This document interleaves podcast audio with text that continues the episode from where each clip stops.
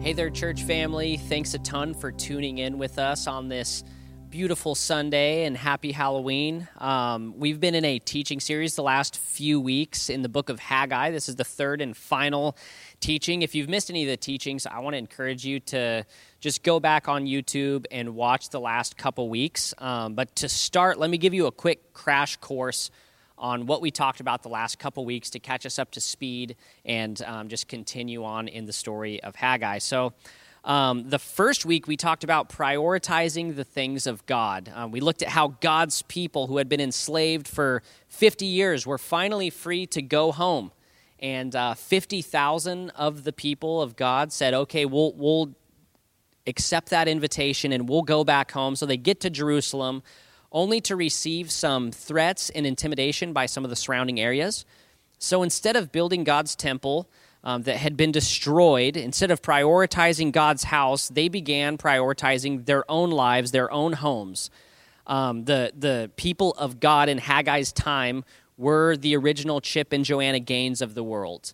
They started building, and after Haggai's encouragement to the people, Um, they got their priorities straight. They got back to work. They got fired up. It said their spirits were stirred up within them, and they started to build God's temple. Um, last week, we talked about kingdom perspective. Um, the, the people were laying bricks, so they're building God's temple. They're building God's house, and they start to get discouraged, believing that their measly old bricks were never going to amount to the glorious temple that once was. Um, this is so much, so much like us when it comes to Um, serving God, or it comes to our faith in Christ, asking, is this really going to make a difference? Or are my prayers seriously changing things? Or is my investment really going to help? Or will my life truly serve a purpose in the grand scheme of God's kingdom? And through Haggai, God encourages the people. He says, stay focused, be strong, and continue to work. And the takeaway from last week was that when you do God's kingdom kingdom work, you build more than you see. Um, some of you came on stage, if you were here in person, and we were giving out actual bricks um, as if to say to me and to other people, this might look like a measly old brick, but it actually has the power to display God's glory as we do his work. Um, and that catches us up to this week. The people get back to work. Everything is going well. And then once again, there's this theme here. Something happens. Rather than fear this time or discouragement halting the work this time, God actually comes in and halts the work. He he says, time out. Let's take a stop for a moment and think through an issue that was going on that many people may have, um, un, had, had it had gone by unnoticed. They, they didn't realize what was happening. The issue they were facing is deeply theological. An error had crept into both their theology and their anthropology. There was a misunderstanding in both the nature of God and the nature of man. And what we're going to see happen is the people get to work. They have this realization, so you can picture with me, they have this realization that I'm building a holy temple for a holy God, and, and I'm doing work that is set apart, and no one else is doing such a work as I. And slowly but surely, they began to believe that since they're stacking bricks for a holy temple, that they too must be holy. They begin to walk around as if the holy temple that they had been working on is so contagious that they were growing in holiness by close contact. They thought, because I'm doing holy work, I must be holy. So the issue is twofold. Um, first off, the people lose sight of where their righteousness and holiness comes from. It's not from their work. Um, and then secondly, as the people engage in something religious or godly, they assume that they are entitled to God's blessing. Hey, God, I'm doing this for you. What are you going to do for me? They take on this mentality that God now owes me for taking one for the team and building this temple. It's in the middle of these beliefs that God sends Haggai for the third time. So let's read in, in chapter two, verse ten. On the twenty-fourth day of the month, of the ninth month in the second year of Darius, this simply means it's been four months since the Israelites started building the rebuilding the temple. The word of the Lord came by Haggai the prophet. Verse eleven, thus says the Lord of hosts, ask the priests about the law. So, so he asks them, go to the priests, go to the mediators between God and man, And I want you to get some questions answered. Haggai wants to put the people on trial, essentially. We're going to look at what the law says about two particular issues, one having to do with the holiness of God and the other having to do with the sinfulness of man. It says in verse twelve, "If someone carries holy meat in the fold of his garment and touches with his fold bread or stew or wine or oil or any kind of food, does it become holy?" And the priest answered and said, "No." So in the in the Levitical law, sin always means death.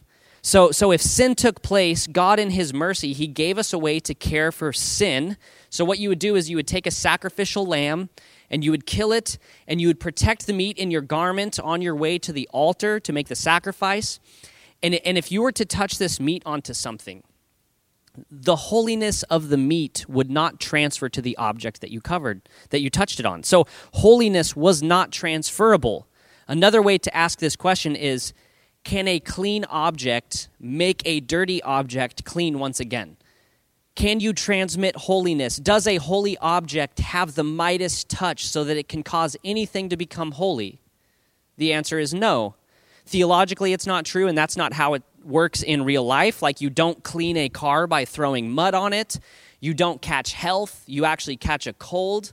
In, in pediatricians' offices, they have sick kids' rooms, and they have well kids' rooms, and the fear isn't that the healthy kid is going to rub off on the sick kid. The fear is that this kid with the cold is going to affect all, infect all of the healthy kids. So holiness, purity, cleanliness are not transmittable.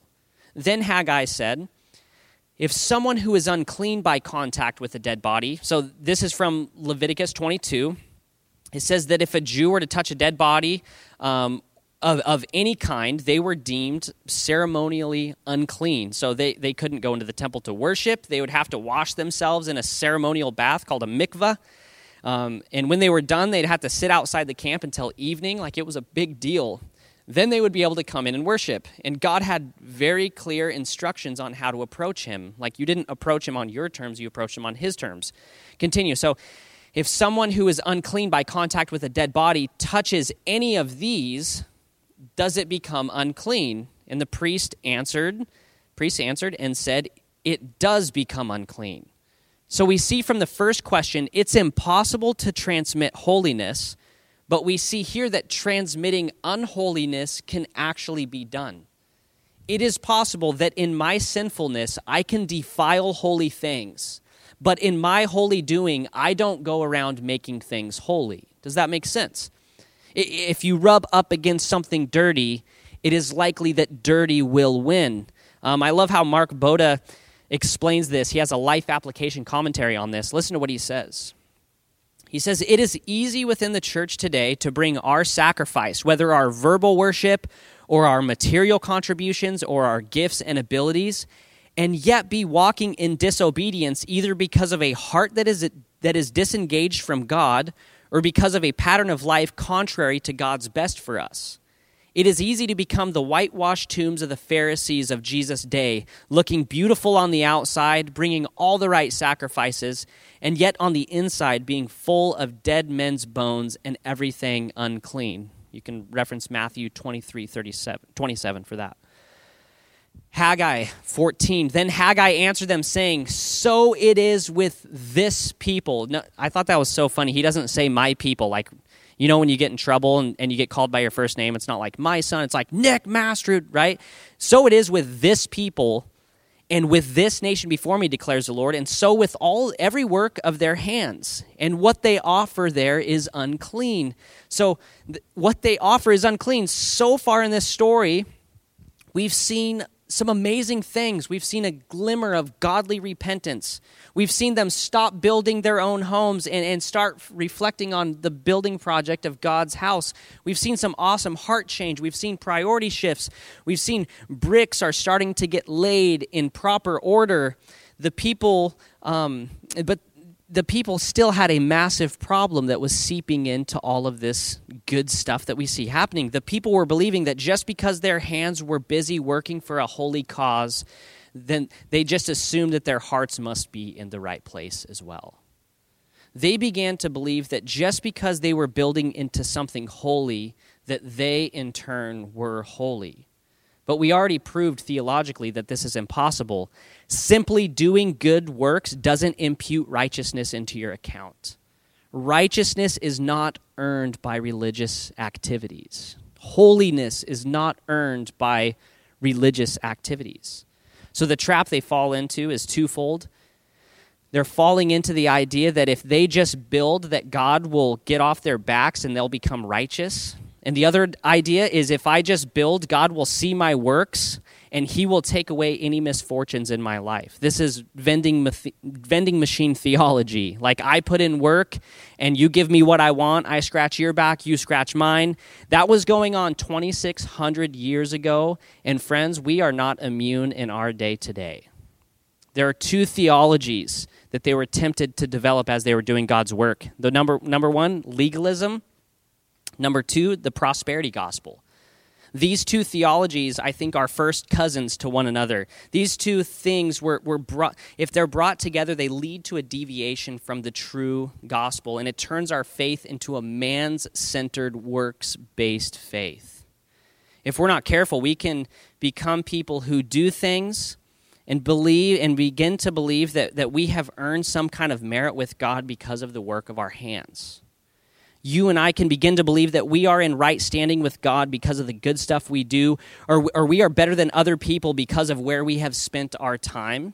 If we're not careful, we can view church engagements, maybe this viewing this video right now, or, or serving people, or worship. We can view these things not as a heartfelt reality, but an obligated ceremony, so that maybe if I do enough that God will be okay with me.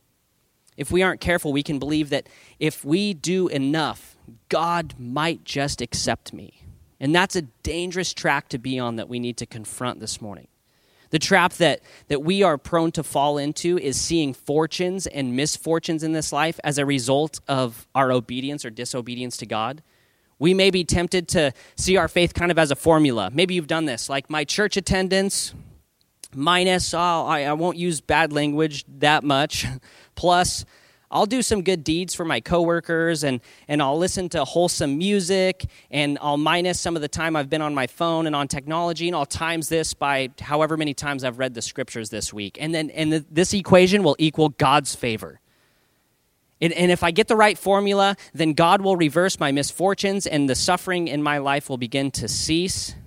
The trap of this theology, even though it might look sincere on the outside, when you strip it all down, it's man-made superstition.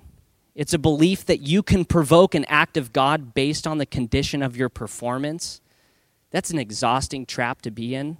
How many of you know that you can perform all day long and your heart can be in all the wrong places? We can do really, really good things with the wrong hearts. Friends, let me remind you and encourage you, if you get nothing out of this teaching today, I want you to get this. Your performance doesn't qualify you before God. Jesus does. The grace of God was sent to us in the person of Jesus, and the definition of grace is unmerited favor. And if you want to know what unmerited means, it means like you cannot earn it based on your performance. You just get it for free. Nothing you do gives you the right to it. Grace is grace because it's conditioned on God's work, not your own bricklaying. And we see this all throughout the New Testament, especially in Jesus' teachings. Jesus was all about the heart. If you don't know this, read through it. There's this section of Scripture in one of Jesus' most famous teachings, the Sermon on the Mount, and he says stuff like this. You have heard it said, dot, dot, dot, dot, dot, but I say, dot, dot, dot. Let me read a couple. You have heard it said, you shall not murder. It's a good rule to live by.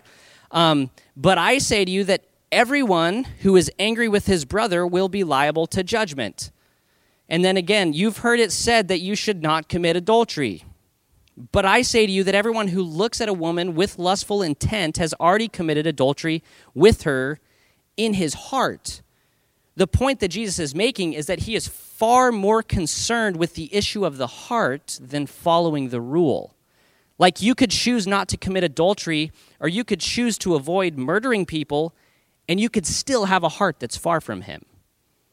And, and this idea of the heart is laced all throughout the Scriptures. Listen to how um, Dane Ortlund puts it in the book um, Gentle and Lowly. He says this, When the Bible speaks of the heart, whether this is in the Old Testament or the New Testament, it's not speaking of our emotional life only, not just our emotions, but of the central animating center of who, who of, of all that we do. So it is it is what gets us out of bed in the morning and what we daydream about when we drift off to sleep. It is our motivation headquarters. That is what our heart is. The heart, in biblical terms, is not part of who we are, but it's the center of who we are. Our heart is what defines and directs us. Spiritual maturity is when Christ owns that part of your life. His spiritual maturity is not living for Christ's heart and favor, but it's living from Christ's heart and favor. I love how one scholar puts it. Listen to this. This is sheer gold. The goal of spiritual growth is to live as if Jesus held unhindered sway over our bodies. Isn't that beautiful? Of course, it is still we doing the living. We are called by God to live as our uniquely created selves, our temperament, our gene pool, our history. But to grow spiritually means to in, to live increasingly as Jesus would in our unique place, to perceive what Jesus would perceive if he was looking through our eyes, to think what he would think, to feel what he would feel, and therefore to do what he would do. What if God isn't after your works, but he was after your heart? This begs us to ask the question, does he have your heart? Does he have your heart? Does he own your heart? I believe that works will follow if he owns this part of this animating part of your life. But we have to ask, does he just have my works or does he have my heart? Dane Ortlund also says it like this. Christ was sent not to mend wounded people, or to wake sleepy people, or to advise confused people, or to inspire bored people, or to spur on lazy people, or to educate ignorant people. He actually came to raise dead people. Finally being healed, or finally getting that proper advice that you've been looking for, or finally no longer being bored with, with faith, or finally being educated, or, or finally getting to work, doesn't mean that we've arrived. It's being truly alive in Christ that, that will give us the life that we've always wanted. Are we alive in Christ? Does he actually own the deepest part of our hearts? Because that's what he's after. It's so easy to develop this mentality that yells to the heavens like, God, I go to church. I, I, I worship. I'm far more good than I am bad. But let me remind you of this famous parable that Jesus tells in, in Luke eighteen. It says this, two men went up into the temple to pray, one a Pharisee and another a tax collector. And the Pharisee, standing by himself, prays, God, I thank you that I'm not like the other man, uh, the other men, extortioners, unjust, idolaters, or adulterers, or even like this tax collector over here that's that's praying as well. Like, I fast twice a week, I give tithes of all that I get.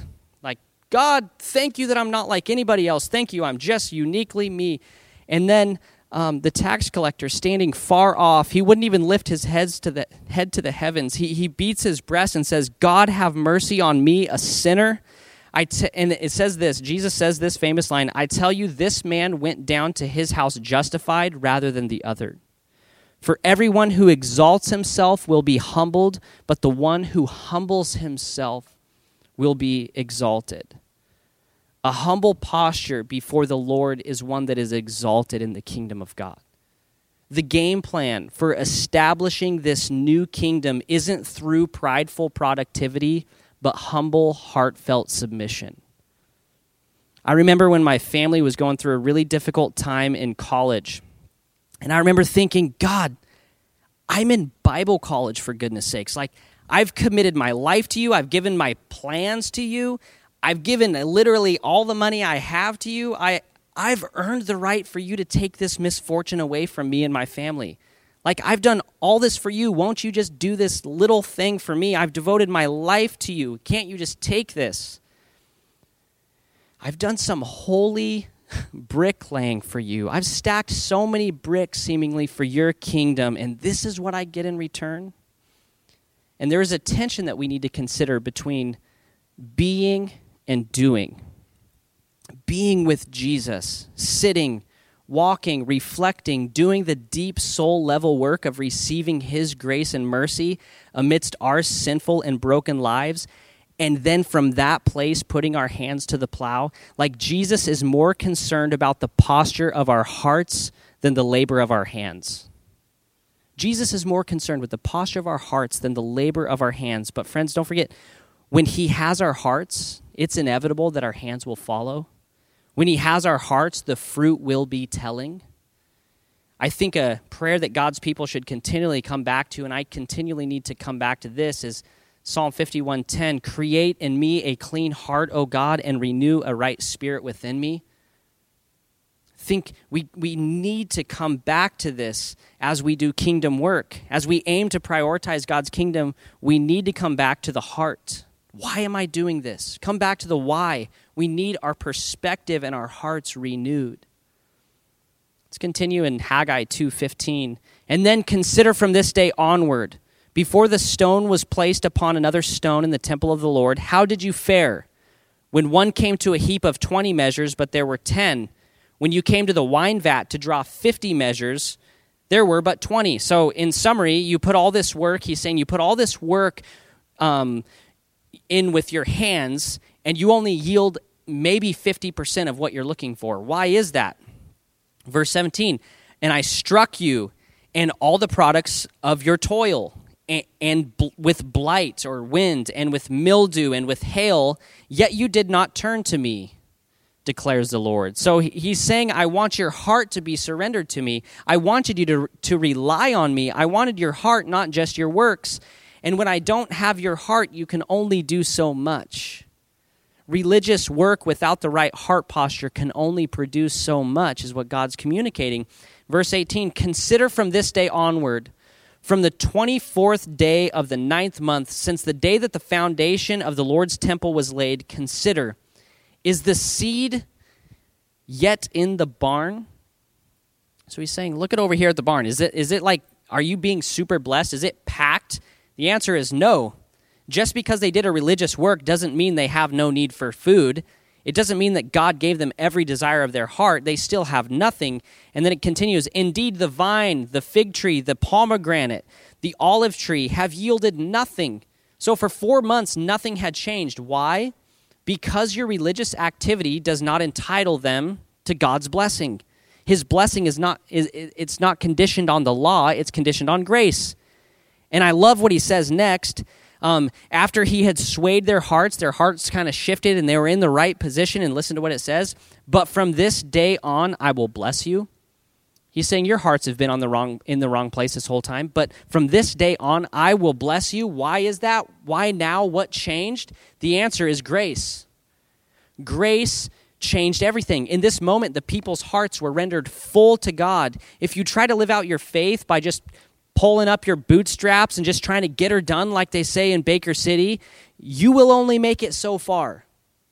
You know what changes everything for the people of God today? The same thing, God's grace. We were lost in sin. We were dead without hope. And the scripture says this, listen to this in Ephesians two, but God, says in Haggai's story, but from this day forward, but we read in Ephesians, but God, being rich in mercy because of his great love with which he loved us, even when we were dead in trespasses, even when you were filthy in your sin, what did he do? He made us alive together with, with Christ. It says, by grace you have been saved, and raised us up with him and seated us with him in the heavenly places in Christ Jesus, so that in the coming ages he might show the immeasurable riches of his grace in kindness towards us in, in Christ Jesus. For by grace you have been saved through faith. And this is the part right here that you need to pay attention to. And this is not your own doing. This is not your own brick stacking. It is a gift of God, not as a result of works, so that no one can boast. We can't walk around saying, yeah, look at all this kingdom work I've done. God owes it to me. No, for we are his workmanship, created in Christ Jesus for good works, which he has prepared for us beforehand that we should walk in them. So what this develops in us is a church of leaders serving from a posture of undeserved blessing. I dream of that for our church, a, a group of leaders who are serving with this posture of undeserved blessing, like, God, you've given me everything and I owe everything to you. The blessing is in the ability to serve. The blessing is in the ability to be in relationship with Jesus when we once did not have that. We are blessed with the opportun- opportunity to serve, not entitled to God's blessing. We are blessed to be a blessing. Do you believe you have something to offer God? Or do you serve understanding that God has everything on offer for you? Let me say that again. Do you serve believing, man, I really have something to offer God? Or do you serve understanding, man, God has everything on offer for you and I? The best part about kingdom work is time with the King himself. It is possible to be so busy doing God's work that you miss him entirely. I don't want you to do that.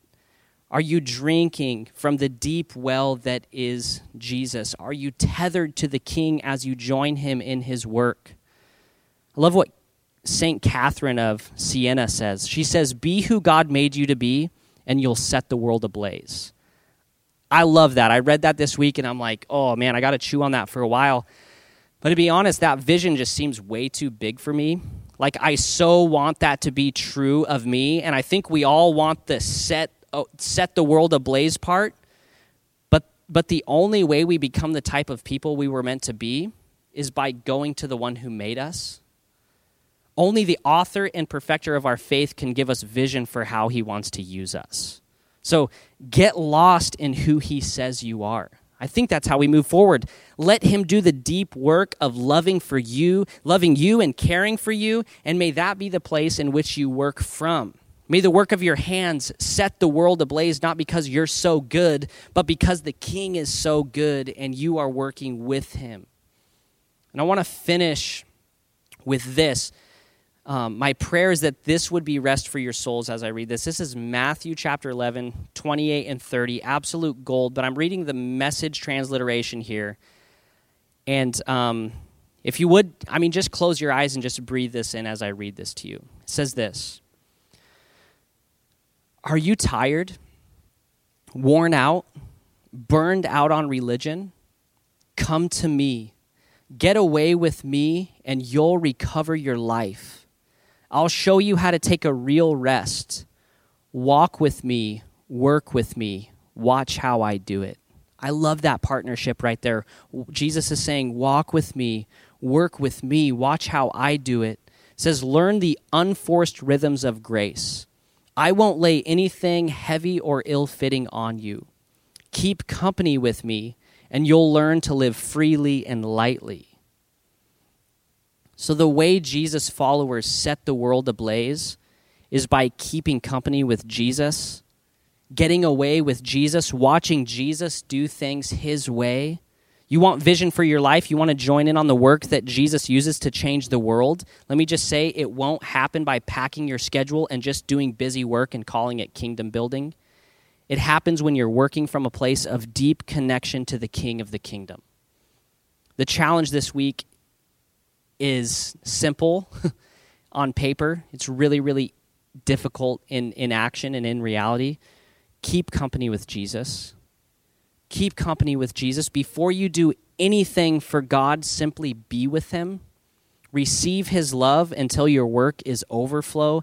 Get vision for your life from his living word, because when you become who God made you to be, you will set the world ablaze.